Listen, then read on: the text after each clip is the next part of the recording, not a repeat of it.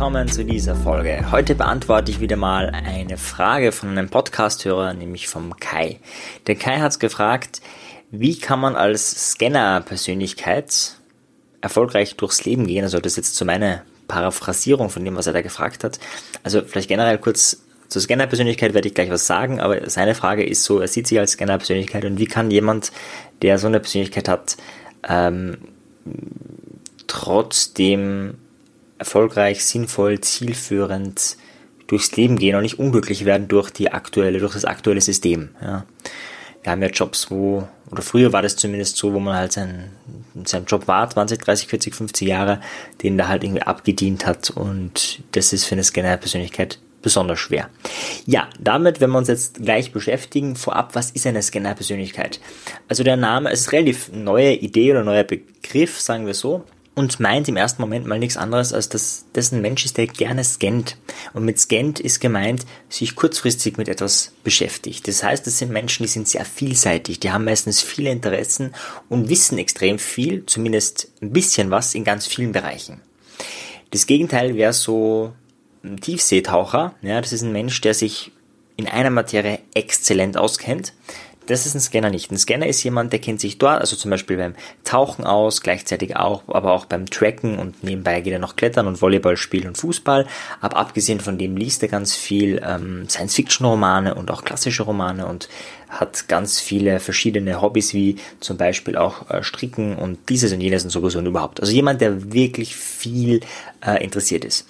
Ich sehe mich ja auch äh, in dem Bereich, ähm, durchaus, ja, also ich, wenn man so meinen Lebenslauf anzieht, dann merkt man schon da, also gut, ich weiß jetzt, wie man einen Lebenslauf schreiben müsste, damit der nicht so aussieht, als äh, wäre ich eine Scanner-Persönlichkeit, aber grundsätzlich, da sind ganz viele Etappen drinnen. Und für mich ist so, wenn ich mich beschreiben würde, das ist so ein Mensch, der am Anfang 150% Begeisterung und Motivation hat also wenn ich jetzt mich mit anderen vergleiche, muss ich sagen, auch wenn das für die anderen ein neues Projekt ist, habe ich das Gefühl, bin ich immer motivierter, bin immer begeisterter als die anderen. Aber, jetzt kommt das große Aber, die Begeisterung schwindet dann mit der Zeit und dann ist das Projekt nicht mehr so interessant. Ja, ich gebe dir ein Beispiel. Ich habe vor kurzem eine eigene Ausbildung mir ausgedacht, gestartet und habe mir ein zweijähriges Curriculum geschrieben. Und zwar ist es eine Sprachmagie-Ausbildung. Ich wollte meine sprachlichen Skills nochmal um, um vieles verbessern und es gab jetzt auch keine Seminare mehr, die ich irgendwie buchen konnte, um da wirklich noch großartig was äh, zu lernen, was das Ziel, was ich habe, wirklich erfüllen würde. Jetzt habe ich mir gedacht, gut, schreibe ich mir mein eigenes Curriculum. Und das also ganz am Anfang war ich hochmotiviert und auch das erste halbe Jahr, das ging echt gut, ja. Aber dann ist es schon echt schwierig, diese anfängliche Begeisterung noch zu halten und dann fängt man an, mal an manchen Tagen nichts zu machen und dann an manchen Wochen nichts zu machen und so weiter und so fort. Und das ist aber in vielen Bereichen so. Ja, also das jetzt, wenn es jetzt nur einmal so ist, dann wäre das jetzt kein Grund zu sagen, ich bin eine Scanner-Persönlichkeit, sondern das ist etwas, das ist gang und gäbe. Ja, es gibt einmal ein paar Beispiele von Dingen, die ich angefangen habe. Also ich habe äh, zum Beispiel mal Aikido gemacht und auch dann mal Wing Chun. Ich habe mich viel mit Gärtnern beschäftigt und äh, Permakultur, habe das aber auch schon lange wieder sein lassen. Habe natürlich ganz viele Sportarten gemacht, das ist eh klar, so wie Volleyball spielen, Klettern und also da Schwimmen, also da gibt's tausend Sachen. Schwimmtraining habe ich sogar mehrfach angefangen. Also ist auch spannend für eine Scanner-Persönlichkeit. Ich war total fasziniert vom Schwimmen. Ich habe sehr, sehr spät schwimmen gelernt. Also ich glaube mit neun oder so äh, konnte ich erst richtig schwimmen, also wirklich sehr spät, neun, vielleicht war ich sogar zehn. Also sehr spät auf jeden Fall.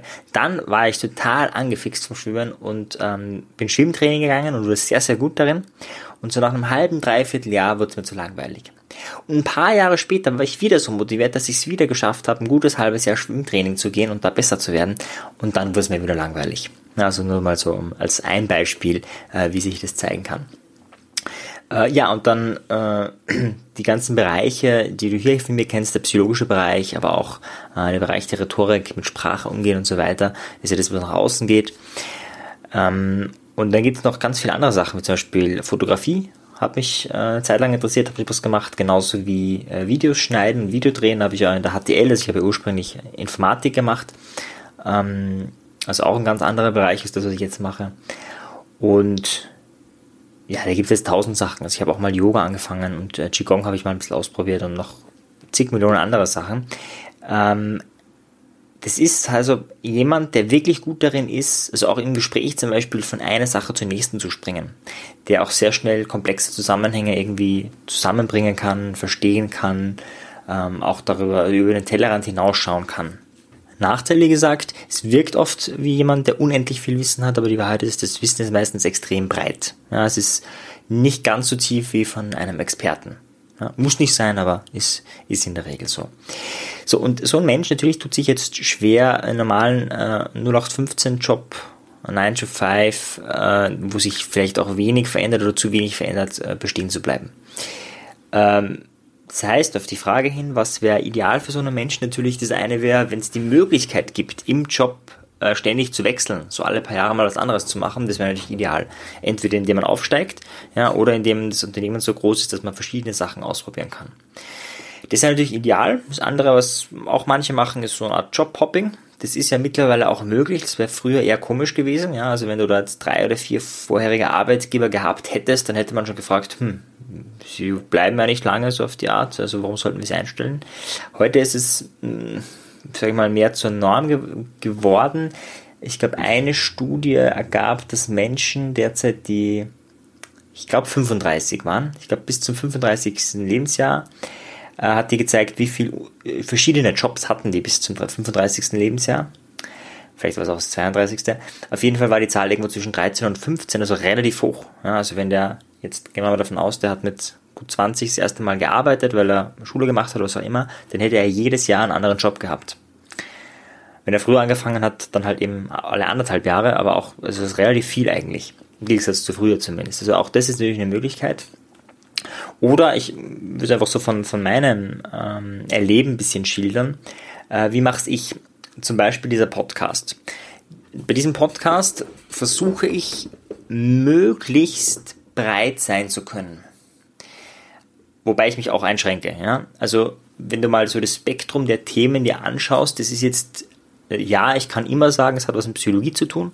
Ja, weil meines Erachtens eh alles irgendwie mit Psychologie zu tun hat. Ja, das ist auch eine super, super Sache. Wenn du als Scanner irgendwann mal drauf kommst, das hat eh mit allem irgendwie zu tun.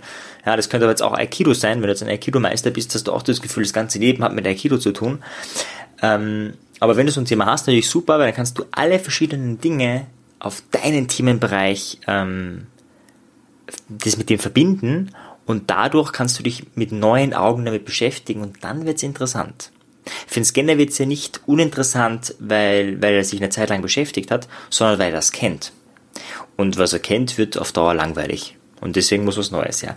Wenn das Thema an sich aber sich irgendwie verändert, anders wird, ähm, intensiver wird, emotional bedeutsamer wird oder irgendwas halt anders ist, dann wird es wieder interessant und dann ist man wieder dabei. Das heißt, wenn du mal irgendwo so weit bist in einem Thema, dann gibt es da meistens kein Problem. Also bei mir ist es zum Beispiel eben die Psychologie oder NLP. Das ist etwas, und auch das Thema Kommunikation und Sprache, damit beschäftige ich mich schon ewig.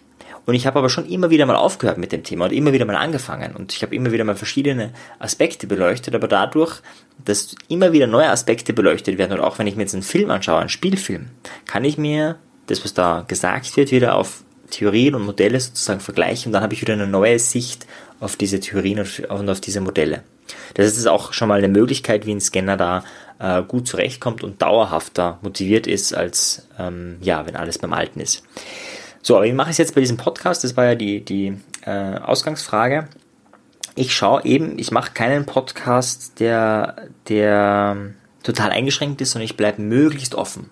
Ja, also zum Beispiel habe ich ja auch das Thema Rhetorik schon mal reingeschummelt, indem ich das Anti-Lampenfieber-Konzept, welches ich entwickelt habe, hier reingebracht habe. Das hat jetzt mit der Psychologie der Selbstbeeinflussung nur insoweit zu tun, ja gut, dass du dich selbst beeinflussen kannst, keine Auftrittsangst mehr zu haben. Also von dem her passt's rein, ja, aber so habe ich irgendwie auch mein, mein Thema Rhetorik reinbringen können.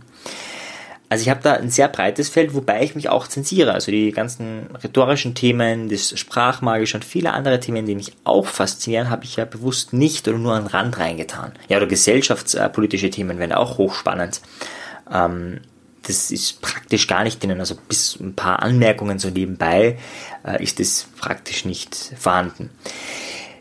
Wenn das jetzt zu eingeschränkt wäre, also wenn ich mich jetzt äh, Psychologie aus dem Psychologiestudium, wenn das jetzt mein Podcast wäre, ja, das würde ich vielleicht vier, fünf, sechs Folgen schaffen und danach würde ich mich zu Tode langweilen, weil einfach das ja gibt nichts her, da bin ich auch äh, zu eingeschränkt. Das ist übrigens auch auf die Antwort auf die Frage. Ich werde ja öfters gefragt von Podcast-Hörern, die mich dann live erleben, hey, wo nimmst du all das Wissen her? Wo nimmst du, äh, wie bereitest du dich auf die Folgen vor? Und dadurch, dass ich gefühlt einen sehr großen Fokus habe, dass ich wirklich viel machen kann, äh, fällt es mir natürlich leicht. Also es ist jetzt nicht so, dass wenn ich äh, die Anfrage vom Kai, die ist schon ein paar Wochen her, äh, da habe ich jetzt nicht gleich angefangen, was dazu zu machen, sondern in dem Moment, wo ich Lust dazu habe, ja, das ist auch für den Scanner ganz praktisch, wenn er so ein bisschen nicht so durchgetaktet ist, sondern sich selbst frei entscheiden kann und frei, also einen Freiraum auch hat, äh, dann, wenn es gerade passt, was dazu zu machen.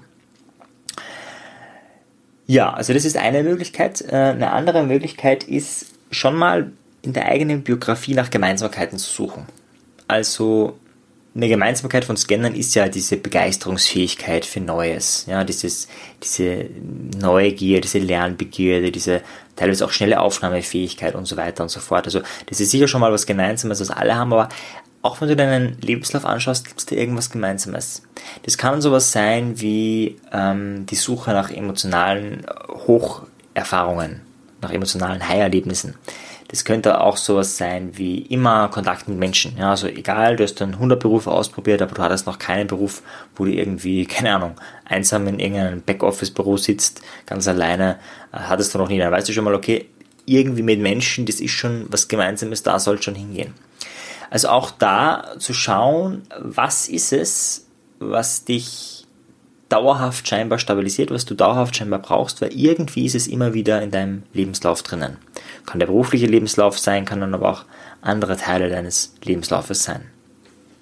Ja, eine weitere Idee ist natürlich, wenn du diesen Job nicht hast, wenn du nicht selbstständig bist zum Beispiel. Ja, und gerade als Selbstständiger oder als Unternehmer ist natürlich super, weil dann kannst du die Aufgaben, die dich irgendwann langweilen, an dein Personal abgeben. Ja, das ist dann natürlich noch, noch idealer für eine Scanner-Persönlichkeit. Bei einem Scanner wird es natürlich schwierig, generell am Anfang, ähm, das Durchhaltevermögen zu haben. Also das ist gerade für eine Scanner-Persönlichkeit sehr, sehr schwierig.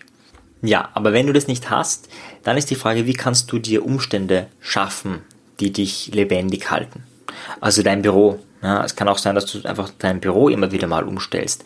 Vielleicht kann es aber auch sein, dass du ähm, bestimmte Sachen ausreizen kannst, du bestimmte Sachen ändern kannst. Vielleicht hast du ein Gleitzeitmodell in deiner Arbeit, da kannst du auch das nutzen, dass du verschiedene Dinge ausprobierst. Ja, vielleicht mal ein anderes Morgenprogramm machst oder überhaupt mal ein Morgenprogramm machst, später zur Arbeit gehst, früher aufhörst oder wie auch immer. Also da Bewegung und, und, und Lebendigkeit in den Alltag bringst, weil das ist das, was der Scanner braucht. Veränderung, ja, dieser, dieser Wechseltypus. Also wenn es der Job nicht ist, den du ändern kannst, willst du wie auch immer, dann vielleicht die Rahmenbedingungen rundherum. Wie kannst du die Umwelt so verändern? Das kann auch im Bereich deiner Hobbys sein. Ja, es kann aber auch sein, dass du sagst, hey, okay, meins ist es einfach auf 20, 25 Stunden zu reduzieren, also Teilzeit zu arbeiten und möglichst viel dieser Scanner-Sachen in deinem Hobbybereich auszuüben. Ja, und wenn es dann mal die Tracking-Touren sind, sind es die Tracking-Touren. Und wenn dann das nächste Jahr die Motorradtour ist, ist es dann die Motorradtour, dann kaufst du dir ein Motorrad, äh, machst das vielleicht, dann kommst du vielleicht später auf, nee, eigentlich ist es doch ganz anders. Und so, das auch wirklich auszuleben, also dem auch Raum zu geben. Also ich habe da schon das Gefühl, zumindest bei mir ist es so, ich hatte als Kind schon immer sehr viel Raum, äh, meine Schwester noch viel mehr, ich glaube, die hat, da war sie 13, 14, ich glaube, äh, wir haben mal gezählt, so 11, 12, 13 ähm, verschiedene Sachen ausprobiert. Also von Singkursen zu Malkursen zu allem möglichen, also wirklich extrem viel. Und bei mir war es nicht so viel, aber ich hatte auch immer den Raum und die Möglichkeit, Dinge auszuprobieren, zu tun. Und das hat schon, also ich habe immer noch unendlich Neugierde bei neuen Themen, aber es hat schon auch so ein Sättigungsgefühl. Also schlimm ist es dann, wenn du eine Scanner-Persönlichkeit bist und das Gefühl hast, du darfst nicht. Ja, jetzt fängst du wieder ein neues Hobby an das, du weißt schon schon, das hält ein, zwei Jahre und dann ist es ja verschwendetes Geld. Ja, mein Gott, das kann man immer noch verkaufen, verschenken oder wie auch immer. Äh, schlimmer wäre es, wenn du ähm, wenn du dich eben da zensierst, wenn du das nicht tust, äh, das schneidet dich einfach von der inneren Lebendigkeit ab. Und wenn du diesen Erlaubermodus mal hast, ja, dann glaube ich schon, dass sich dein Kernthema findet. Also bei mir ist es so, ich habe mich angefangen mit 14 spätestens mit NLP zu beschäftigen und davor schon mit, mit Persönlichkeitsentwicklung. Und es hat sich gehalten. Es hat sich nicht gehalten, dass ich durchgehend in dem Bereich immer was, also ich habe schon durchgehend immer was gemacht, aber es gab Wochen, wo ich mich damit gar nicht beschäftigt habe. Es gab vielleicht sogar Monate, wo ich mich damit gar nicht beschäftigt habe, aber immer wieder ist es zurückgekommen. Und das glaube ich, dieses, dieses Lebensthema, dieses, ähm, wo ist deine Fährte der inneren Lebendigkeit? Das, glaube ich, haben alle Menschen, egal ob Scanner oder nicht. Und das ist vielleicht gerade bei einem Scanner sogar leichter zu entdecken, weil er so viel ausprobiert, wenn du dich, wenn du dir das erlaubst, ja, wenn du das schaffst. Ja, ich hoffe, lieber Kai, du konntest mit dem was anfangen. Das ist jetzt kein so ein Tipp wie mach das und alles wird gut. Das ist überhaupt nicht. Äh, es waren nur so meine Gedanken, meine Anregungen dazu. Was kannst du machen, wenn du so vielseitig interessiert bist? Das eine ist natürlich das Erlauben, das andere ist Umstände zu schaffen und das dritte ist natürlich äh, entsprechend den Job zu wechseln, äh, nämlich den Job, da geht es primär darum, wo du mehrere Möglichkeiten hast oder dich selbstständig zu machen, hast natürlich auch viele Möglichkeiten, wobei es hat wieder andere Nachteile. Also das ist so mal die, sind so mal meine äh, drei Haupttipps in dem Bereich. Wenn es da noch Fragen, Anmerkungen oder was auch immer gibt, gerne wieder eine Mail schreiben. Äh, dann können wir auch gerne da noch weiter uns äh, unterhalten oder auch in der Facebook-Gruppe. Da mache ich ja jeden ersten Donnerstag in der Woche ein Facebook Live, wo ich direkt auf die Fragen der Leute, die dort sind, eingehe. Ja, in diesem Sinne Vielen Dank für deine Frage und vielen, vielen Dank auch für die Amazon-Rezensionen. Also das hat mir schon sehr geholfen. Ich war kurz mal auf Platz 18 im Bereich NLP mit meiner Audio-CD, äh, mit der CD Destruktive Muster auflösen. Und ja, vielen Dank für alle, die es gekauft haben, die rezensieren und die noch rezensieren werden. Das unterstützt mich sehr. In diesem Sinne, bis zum nächsten Mal. Ciao euch! Wenn dir die Folge gefallen hat, dann bewerte sie doch auf iTunes. Wenn du mehr möchtest, dann schau auf meinem persönlichen Telegram-Kanal Selbstbeeinflussung vorbei oder bei einer meiner Webinare, die interaktiv und kostenfrei sind. Diese findest du auf meiner Website, genauso wie das Audioprogramm, welches mit dem Gutscheincode Podcast günstiger zu erwerben ist. Wenn du wirklich Meisterschaft erlangen möchtest oder dir der Podcast einfach zu wenig ist, dann lade ich dich ein zu einem NLP-Seminar von mir persönlich oder zu einer NLP-Ausbildung. Schau einfach mal vorbei auf die Website. Ich freue mich auf dich. Bis bald. Dein Marian. Ciao dir. Tschüss.